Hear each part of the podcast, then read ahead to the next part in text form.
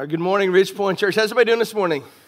Good, man. We're glad you're here. Listen, we tend to pick out our tribe of individuals based upon uh, a certain predetermined number of questions that we ask, just about how they kind of do life. And, and here's the thing is when we pick out our tribe, we tend to uh, get in our corner of the world and say, this is where I'm comfortable. This is where I'm going to hang out and reside. And, and I'm going ri- to reside with people who uh, think a lot like me and, and talk a lot like me and And we have kind of the same beliefs, and maybe the same musical styles, the same look, and all that stuff. And, and we tend to isolate ourselves from other people based upon their reaction to certain questions. We say things like this. We say things like, well, maybe I'm I'm pro-life, and she's pro-choice, and, and, and I'm more conservative, and he's more liberal, and, and, and I tend to believe in this, and they tend to believe in that. And, and even the things that aren't quite as important, but we say are really important, like, well, uh, she's a vegetarian, and I'm a meatitarian, and and and they tend to like the Florida State Seminoles, and I don't understand why, because I'm a Gator, and and and and she's an agnostic, and I'm a believer in Jesus. And as soon as we do that, and, and I'm not saying some of those things are really valid for us to have discussions about, that's not the point. But I'm saying that sometimes we reside in a world where we get in our corner of the world, and we say everyone has to think like us and talk like us and act like us, and, and if they don't, and here's the danger in this, if they don't, then I'm going to label them as being the other side, and I think of them as the enemy, and I don't do two things. I don't listen to them, and I definitely don't love them. And everyone does it, and, and here's the thing is, is we were having this discussion a, a while back, and I'm going to explain a little bit later on about kind of where this came from, but we're having this discussion, and I just started to read scripture about this idea, and Jesus came into a world that was just as broken as our world, if not more broken. And he came with this whole new method of doing things that was forever going to change the discussion of what it meant to really pursue God. And so we look at that, and especially today, living in the shadow of the resurrection, and I say that both literally and figuratively. Literally, we're a week removed from Easter, and last week we had a powerful Sunday. It was really cool to see everybody engaged and, and what that looked like, and that was really cool. And literally, we're a week removed from that, and Jesus is just as alive today as he was last week. But then figuratively, if we believe that what we celebrated last week and what we continue to celebrate this week, that Jesus was, de- was dead, now he's alive, that that truth transcends not just what happened two thousand years ago, but it transcends how we do life today, how you and I do life today. See, there's this verse over in Romans chapter eight, and it says this, if the spirit of him who raised Jesus from the dead dwells in you, he who raised Christ Jesus from the dead will also give life to your mortal bodies through his spirit who dwells in you. So saying, listen, the same spirit that raised Jesus from the dead now dwells inside of us. And if that's true, the same power he used to raise Jesus now lives inside of us. And because of that, he resurrects in our life a whole new way of doing things. That we should want to engage culture, that we should want to, to, to be different. And he calls us to this way higher standard of living, to place value on things the world has never valued, and to say this is eminently important. See, back in, I think it was back in November, uh, we're kind of hanging out, and, and if you guys have seen this over the course of the past five or six months, it seems like every couple weeks, there's a new emergency happening in our country where everyone has to pop up on, on, on the news stations and on social media and debate what they think on all these different things. And, and every four or five weeks, the topic changes. But what happens is we all pick our sides and we go to our corner, and the only people's opinion that we value are people that are sitting in our corner. And if you're not in my corner of the world, I'm not going to listen to you, and I'm definitely not going to love you. And it was kind of one of those seasons where there was this controversy. It was all over the news. And I remember distinctly, I believe it was between the services. But my buddy David was up singing and, and leading us this morning. He was back in the back, and we're having this conversation just about the broken, fragmented world that we're living in. And I remember he made this statement. He's like, man, sometimes I just wish we would shut up and hug somebody. And as soon as he said it like that, that, that phrase just kind of popped up in my mind, and it led to another uh, a couple of other conversations with him about that topic. And eventually I said, hey man, next year I'd love to, to, to do that as part of a series to talk about that. And I know that you come into church and you're not used to coming into church and being told to shut up. Like, that doesn't sound, in fact, uh, earlier this week, I was on the phone explaining to someone, I was driving my car and I was on the phone and I was explaining to someone what the series was about. And my four-year-old was in the back seat behind me.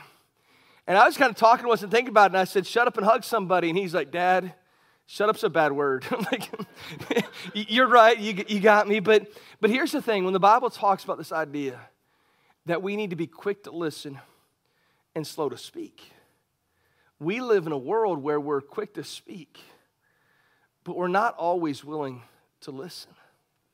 And so this series is, is, is, is not about abandoning principles or anything like that. But it's about saying that sometimes we have to have a dialogue to let people know, even when there's a huge difference of opinion on things, to still let them know that above everything else, I love you. See, Jesus came in a world, we're going to get in this, he comes with this new command for the world. This new command to love and to embrace the world. And, and, we, and we look at that and we look at kind of the fragmented nature, especially of our country today, and we're saying, man, we're missing this entirely. Sometimes we miss it in the same way that the people, that the religious elite of Jesus' day missed it. But in order for us to understand how we got so fragmented, we have to go back to the very beginning. If you have your Bibles, I want to open up to Genesis chapter three. We're going to just explain a little bit of the punishment that happened after the, the fall of humanity, after the first sin that took place, and, and how I believe that relates to this topic of, of where we're going. So in Genesis chapter three, uh, if you know the story, even if you didn't grow up in church, you probably heard something about this, about how God had given one rule, one law, and said, don't eat of the tree of the knowledge of good and evil. If you do, you're going to die. And Adam and Eve were deceived. They did that. And then right in the middle of that, the serpent, who was Satan incarnate, had, had come and had deceived him. And the scripture I want to read this morning is the judgment being given immediately following that, in particular to the serpent. In verse thirteen of Genesis chapter three, the Lord God comes to the woman and says, what is this that you have done? The woman said, the serpent deceived me, and I ate. Verse fourteen seems to be the judgment that comes upon serpents because of that. It says this, because the Lord God said to the serpent, because you have done this, cursed are you above all the livestock and above all the beasts of the field. On your belly you shall go, and dust you shall eat all the days of your life. So the initial punishment that comes is directly to the serpent itself. Now, I don't know if you're reading this or not, but it says the punishment is, on your belly you shall go. Which means literally when the serpent comes up to talk to Eve, it's not on his belly. Like, that would freak me out today if a serpent comes walking up to me, but that's literally what was going on. And, and, but then right after that, so the judgment comes to the serpent, but then after that, God takes it a step further. And he says this, I will put enmity between you and the woman, between her, between your offspring and her offspring. Now, some people have read that and said, well, it's just as speaking that, that naturally there's going to be enmity between man and snakes. How many of you today are scared to death of snakes? Like, mo- I know there's some people who love snakes. There's always a few that, that love snakes. There's there's always a couple, a little bit. Like, um, but but for the most part, most people today don't like snakes. Some people say, well, that's a natural thing that because of this that took place, there's a natural thing. But we read a little bit further, and it says that I'm put enmity between you you and the woman, between her off, your offspring and her offspring. And then it says this, he shall bruise your head, and you shall bruise his heel. Literally, in reading that, we realize this is the first ever reference to what's going to take place when Jesus dies for us. That it's because of the, the sin that's taken place that one day the, the seed of the serpent, Satan himself, is going to bruise the heel of the seed of the woman who's Jesus. But then he's literally going to crush the head of the serpent. It's literally the first time we see in this small kind of punishment that's coming a picture of what the gospel is going to be about. But in that it says this, there's going to be enmity between the seed of the woman, meaning all of mankind, and also the seed of the serpent. And so that literally from that day on, the enemy, Satan himself and, and his legion have been trying to, to trip us up, to bring about destruction, and that there should be this enmity between us and him, but that at some point, because we have a tendency to corrupt everything. At some point, we took that enmity that was supposed to be this natural enmity between the two of us, and we started to project it upon other people. And sin started to become more and more rampant. And instead of us saying, because that word enemy mean, enmity means a strong dislike or hatred towards, instead of there being enmity between the seed of the woman and the seed of the serpent, there ends up being enmity and hatred between other human beings. And we jump into our corners and we say, this is where I'm comfortable, and here's my tribe of people. Here's the people that I connect with. And if you don't agree with me on some of these topics, then you're the enemy, and we're never supposed to be enemies of each other. That's never the way that was supposed to be. But we, instead of having the enemy who's supposed to be there, we project that enemy on somebody else. And when we do that, we limit them to a choice that they made. We limit them to a one particular, of many beliefs, to one particular belief, and say, because you don't agree with me on this one particular topic, you're my enemy. You're fighting against me. And it's into that world that Jesus says, I have to come and I have to change that. You see, something takes place after the first sin. Something takes place, and God says, I have to come and try to correct this. I have to fix this. There was one rule, they broke the rule, and because they broke the rule, now mankind's going crazy. There's murders. I have to come in and I have to fix this. And he starts to give out the law. And I want to be careful as I explain this, because in the New Testament, I'm going to explain a little bit later that Jesus comes with this new command. In the New Testament, the, the Bible calls the law holy and just and good. It's not that the law was, was wrong. Because in the Old Testament, we have six hundred eleven different commands to help govern and, and legislate mankind. Here's the laws that God gives us. And those laws are given, and, and they're meant to be holy and just and good. But what happens over time is that which is meant to be good, because of our brokenness, we have a tendency to corrupt. Some people started to fall in love more with the law than they fell in love with the lawgiver. They started to take pride in their ability to follow the law. In fact, by the time Jesus comes around, there are people who are called experts in the law. They love the law because the law allowed them to separate themselves from everybody else. And if I can follow the law to the letter of the law, not worrying about the spirit of the law, but if I can follow the law to the letter of the law and nobody else can, then it's going to make me better than everybody else. I love to watch people and how people relate to different things, and everybody's wired a little bit differently. How many of you would say this? Because there are people in life that are just natural rule followers. And from what I've seen is by observation, it's almost half-half, fifty-fifty, maybe, maybe a little bit less, forty-sixty, of people who say, yes, I know I'm a natural rule follower, and I know that I'm not. So, so here, I want to ask a question of us, just to kind of take a, a quick, unscientific poll. How many of you know right away, I'm a natural rule follower? All right, how many know right away, that's not me, I'm a natural rule bender? Okay, about fifty-fifty, some are like, I'm not sure exactly where I identify, that, that's fine. Uh, first service was, was very high. There are few, few rule followers in first service. They're crazy, uh, a bunch of rule benders. But, but here's the thing, is that I find myself to be, by nature, and I think sometimes it has to do with birth order and sometimes it has to do with the way you're raised, I find myself to be, by nature, more of a rule follower. If someone drew a line in the auditorium this morning, if there's no chairs, someone drew a line and said, don't walk across that line, I wouldn't understand why, but I'd be like, all right, someone must know why there's a reason for this. I wouldn't really question that. But everyone's wired a little bit differently, but I started to see this. Because in my life, I, early on, I kind of realized that, but I, I also said, man, I want to show grace. I know not everyone's wired that way, and, and so it really doesn't bother me that much. There are some people who are rule followers who say, man, you have to do everything just right, and if you don't do things just right, it messes up society. Everything doesn't function as it should.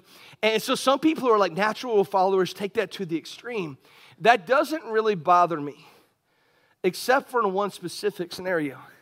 And even some of you who are natural rule benders are going to hear this and say, yeah, that frustrates me too. Well, sometimes you'll be driving. Maybe you'll be driving on I four, and you'll see a, a sign that says that up ahead, two miles ahead, it's going from three lanes to two lanes. In two, in, in two miles, so two miles ahead, they start to let you know. And so two miles, that's not that big a deal. But about a mile out, it says lanes closing in one mile. And at that point, for me, as soon as I know that, that lane's okay, we're within that final mile, I start to get over to the middle lane. And if my lane's one closing, I want to make sure that I'm not adding to the, the friction that the traffic is going to experience. About a half mile out, traffic starts to get backed up. And there's always that one guy. Everyone else is in line. Everyone else is kind of, the traffic's flowing really, really, really slowly, if moving at all. And there's that one guy that drives by on the right-hand side. He passes everybody, and he gets down all the way to the end, and then he merges in. Now, in the first service, I just got to share this. And first, someone, someone raised their hand and said, that's me. If that's you, I'm not sure that's something. Because here's the thought that goes in my mind. A lot of times stuff like this doesn't frustrate me, but when I see that person, I'm thinking, first of all, is your time that much more valuable than mine? That you don't have to wait like the rest of us. But number two, and the prevailing thought is this. If everybody didn't do what you're doing, if everybody got over and merged when they were supposed to, nobody'd be hung up in this traffic. And like someone's experiencing my frustration, I'm like, man, it just, they told us ahead of time. If, and, and I would get so frustrated. And it's at that moment that I realized that my attitude in that moment is a lot like the attitude of the older brother in the story of the prodigal son.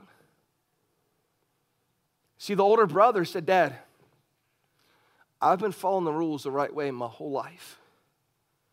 My younger brother goes out. He doesn't follow the rules. He goes and wastes your money. He loses it all. He parties. Dad, I've heard the stories of what he's done. And he comes back. And when he comes back, not only do you embrace him, but you throw a party for him.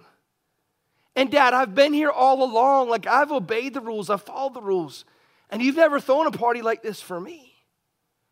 And it's in those moments that I realized that for every one of us, we have a general tendency to, if I follow the law, I can fall so much in love with the law that I forget the reason why the law is there.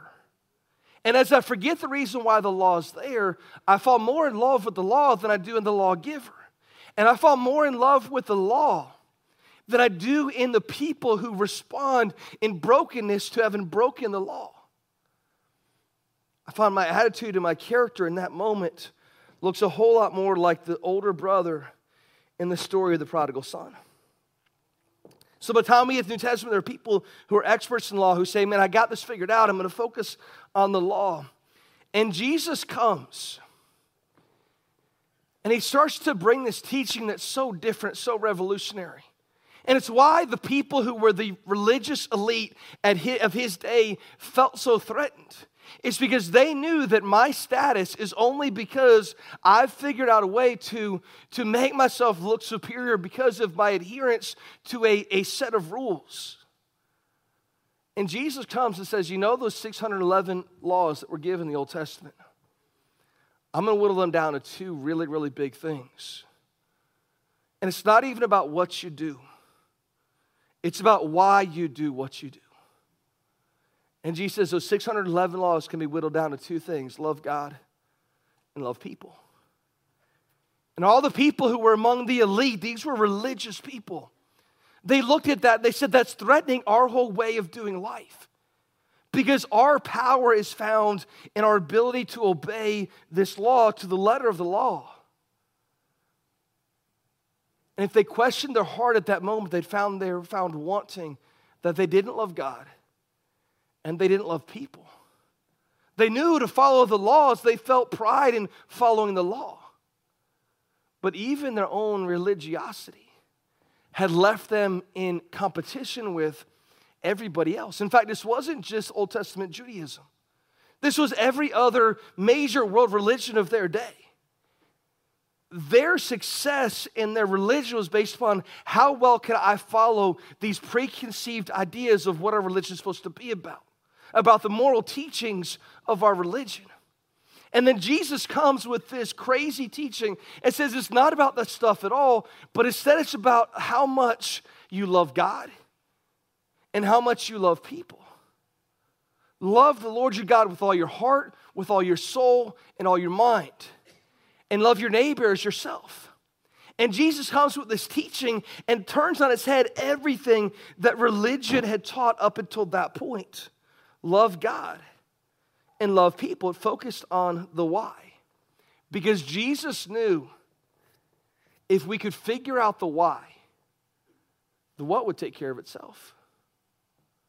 You see, if I if I follow the law because I love God, it's going to, in my life, start to produce, maybe not right away, but it's going to start to produce a desire in my life to do right. And if in my heart I love people, the first four of the Ten Commandments had to do with our relationship with God. The second six have to do with our relationship with each other. And so if I genuinely love people, I don't have to be taught not to kill them. I don't have to be taught not to steal from them. Because genuinely, my actions are guided not by a desire to follow a bunch of laws, but my actions are guided by my ability to love. And so Jesus comes and says, this is it. I'm going to give you a new command.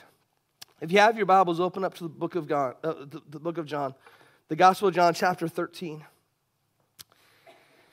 If you have your app and you're using a Bible app, I'd encourage you to highlight these verses. If you're reading your Bible, underline these verses, especially the last two verses we're going to read. But beginning at verse thirty-one, it says this. Now, when he'd gone out, Jesus said, now is the Son of Man glorified, and God is glorified in him. If God is glorified in him, God will also glorify him in himself and glorify him at once. Little children, yet a while I will be with you. You'll come seek me, and just as I said to the Jews, so not and also say to you, where I'm going, you cannot come. And then verse thirty-four, this is where the rubber really starts to hit the road. He says this. A new commandment I give you, that you love one another, just as I have loved you, you're also to love one another. By this all people will know that you're my disciples, if you have love one for another. He says, you know all those commands you had in the Old Testament, those six hundred laws and all the, all the laws that have been added by the time the New Testament comes around. They say it wasn't even enough to have those six hundred laws. But the religious leaders had created separate books of how do you apply the law in this specific scenario. And they had all these laws, and, and their spiritual identity was based upon their adherence to those laws. And Jesus comes and says, I'm giving you a new command. I'm giving you a separate teaching that's actually a fulfillment of what was intended in the Old Covenant.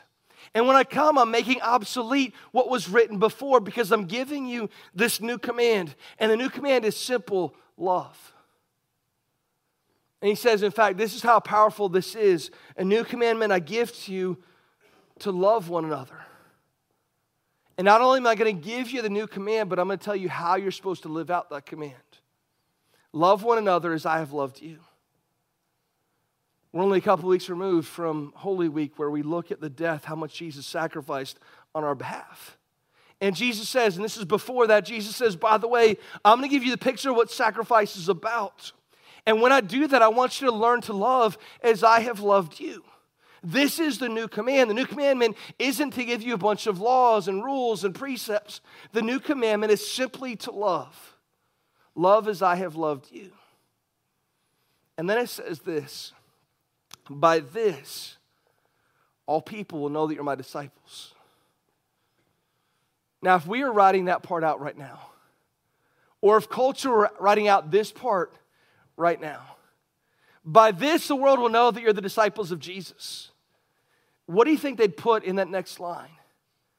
There's probably a lot of things. See, the world will judge how strong we are and how serious we are about our faith, about things like, well, do you go to church on a regular basis? Do you support in, in some way financially or get plugged in in, in service and, and, and serving in some area? Are you going on mission trips? Are you reading your Bible? Are you praying? Are you doing these things? And the world would look at all of those things and say, that's how, that's a test of being a disciple. But Jesus says this, by this the world will know that you're my disciples. That you have love one for another. See, this was so foreign to their preconceived ideas of what it meant to be a religious person. In their culture, it was every man for himself, even in their religious world. I have to work towards their version of whatever salvation looked like in their religion, and, and so I want to beat everybody else because if I, if I beat them, it's going to make me look better. And Jesus starts this movement, and eventually the churches begin because of that, saying here's going to be the motivating factor, not that we get off better than everybody else, but that we start to learn how to serve and to love the people around us. He said this is going to be so foreign, but he's saying, I'm telling you, this movement, if we get this, is going to spread. By this, everyone will know that you're my disciples because you're following that command to love. And Jesus commands us to do that, to love. When I first started going to church, I remember we had a, a speaker. He's fairly famous in our circles. He's coming out to come to speak at our church, and And I remember I was really excited, and he started to share the story that his family, he, he grew up in a family where at least his, his grandparents weren't necessarily believers, and, and, and he got saved, and he started saying, man, I want to I want to see uh, my, my family reach, and he started going to church, and he started going to his Bible college, and his, the town he was in, his grandmother lived in that town. And so he, he made it his habit to go over there on a regular basis and to talk to his grandmother about Jesus and, and what Jesus would do for her life, and, and he kept doing that, and And, and finally, after multiple visits, he came and invited his grandmother again to church. And she walked him out to, she had a little patio on, on the front porch, and she walked him out to the front porch. They stood on that porch, and they looked out, and right across the street, there was a small Baptist church. And she looked at him, and she said, David, his name was David, she said, David, you see that church right there? She said, every Sunday morning, I see people leaving that church, and they're fighting. They're talking bad about each other. They just look miserable. And she said, if that's what being a Christian is, I want no part of it. By this the world will know that you're my disciples, that you have love one for another. They said, this is going to be so foreign that the world's going to sit up and take note and say, wow, this group of people really is different from anything else that we've seen. And literally it's because of this idea that we're going we're gonna get away from our corners. And we're starting to get, gonna get to this middle ground to have these discussions that the movement of Christianity spreads unlike anything the world had ever seen. Why? Because Jesus says, this new commandment I give you to love one another. And by this the world will know that you're my disciples, that you have love for each other. Jesus says we're supposed to love other believers within the church. He says we're supposed to love people within our community. He says we're supposed to love the world. He says we're even supposed to love our enemies. And yet we've made our enemies our enemies, and we say, I'm not going to listen to you, let alone love you. Earlier this week, you probably saw some of the news reports that we're fifty years removed from Doctor Martin Luther King Junior losing his, his life, and they're celebrating that and remembering him. And Andy Stanley, he's a pastor up in Atlanta. He shared this tweet earlier this week, and as soon as I read it, I said, that's exactly what this series is all about. But Andy said it this way: to bring two sides together requires one stand in the middle. To stand in the middle makes one vulnerable to attacks from both sides. The dangerous middle was where Doctor King chose to stand. His legacy is an invitation to abandon our corners and move towards one another. He says, here's what we're supposed to do. If we're going to have this dialogue, the best thing we could do is we have our tribe of people, and we're kind of, this is where our comfort zone is. And the best thing we can do is to, to let go of that comfort zone, to abandon our corners and to come to the middle and to be able to have a dialogue. He said that's exactly what Doctor King stood for, and that's what he tried to do, was to abandon his corner and move towards one another. I love that idea, to abandon our corners. But what does it look like to abandon our corners today? It does not mean that we have to abandon our faith. That's not the point at all. It does not mean we compromise our convictions. As a matter of fact, there were often times in Jesus' life that he had to address specific issues, and he had to do so at times forcefully. We'll actually talk about that in the third week. But the point being that even when we disagree, that we disagree in a way that I want to let you know that I disagree with this choice, but I still love you. And when the people that I care about have success, man, I celebrate with them. We live in a culture today because we want to climb that ladder faster than everybody else. If someone else, even someone else we care about, gets that promotion or gets that raise or, or, or gets that award, we start to think, well, because they got that and I didn't, are they better than me? We find this level of competition. And we're not being motivated by love. And Jesus comes and says, this is the motivating factor. This is why we do what we do. And so because of that, it means that love drives everything that we do.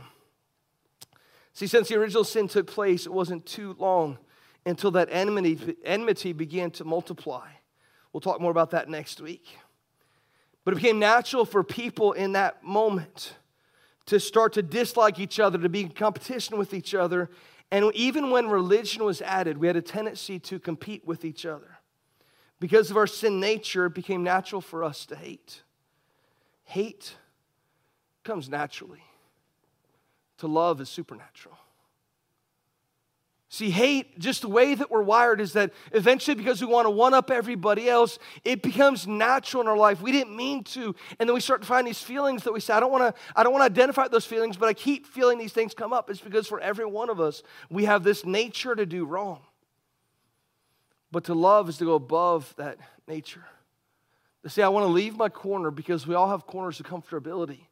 And I want to go to that middle ground and have a conversation. Even if it means that we're not necessarily going to agree, it says I'm going to leave my middle ground, and in doing that, both sides are going to take issue with me. But this is what I've been called to do. See, Jesus knew this idea. He knew this movement had to spread. He knew the message of his resurrection had to spread. And the way this message, this movement was going to spread was not based upon the power of the words of the disciples. It was not going to spread based upon the authority of that first group of believers, because they had neither a really powerful tool to be able to broadcast their message, nor did many of them have a lot of authority. And so Jesus says the only way this message is going to spread, it's not going to be on the influence of its adherents. It's not going to be on the strength of their ability to, to do the task they've been called to do. The way this message is going to spread is that they're going to love better than everybody else. And they did that. They did that in, in, in dire circumstances. They did that even when they knew at great peril, even loss of their own life, that I'm going to choose to love, to embrace my community, to pray for them, to share this message. Not in judgment, not in hatred, not in enmity, but in love. So our challenge throughout this series is to do that. To love better than everybody else. And that doesn't mean necessarily that physically we have to go up and hug somebody, because some people are freaked out by that. How many are huggers? You okay with hugs? How many are like, no, stay away from me? Some people are like, they're like, I don't want to raise my hand, but that's where I'm at. Some people are freaked out by it. That's okay, we're all wired differently. But every one of us desires relationships in some way or form. We're all looking for that. And the admonition of Scripture and the challenge of this series is to shut up at times. Not to be so quick to broadcast my opinion, but to shut up and hug somebody, to let them know that they matter. You see, we think that if we win an argument, we win influence. Every one of us wants influence, and so we think if I can just win an argument, I'm going to win influence. The problem is, is that we see this happen all the time on social media, where people take their arguments. And I've not seen one person get up on Facebook and win an argument on Facebook. We all just think, well, if everybody just listens, I, I figured out and I, I got this and I'm going to share my opinion and everyone's going to come around to my side. Winning an argument doesn't win influence. Winning people does. Let's pray. God, I thank you that you paved the path for us. You showed us how to win people, not by winning an argument, but by, but by giving your life. And God, legitimately, you call us as your followers to do the very same thing. Not to win an argument, but to win people. And we do that by loving better than everybody else. God, there's times I look at the church today, and I think we've had the same gravi- gravitational pull that the, that the early religious leaders experienced. Those that even fought against Jesus and oppressed Jesus. They meant well. They want to follow his letter of the law well. But they got away from the heart of the message. And Jesus comes and says, a new command I give, to love. To love as he loved us. God, I pray that as we leave here, we believe this valuable idea that when we bring Jesus into our life, that Jesus makes our life better and he makes us better at life. God, I pray first and foremost, if there's anyone who's, ever ne- who's never experienced that before, that today they'd experience the love of Jesus in a powerful way. And for those who have experienced him, God, I pray that we leave here challenged to, to love better than everybody else. Because the world's not going to know that we're your disciples because of the way that we go to church, because of the music that we listen to, because of the way that we drive our cars. The world's going to know that we're your disciples based upon the way that we love each other. God, leave us here with that challenge. In Jesus' name we pray. Amen.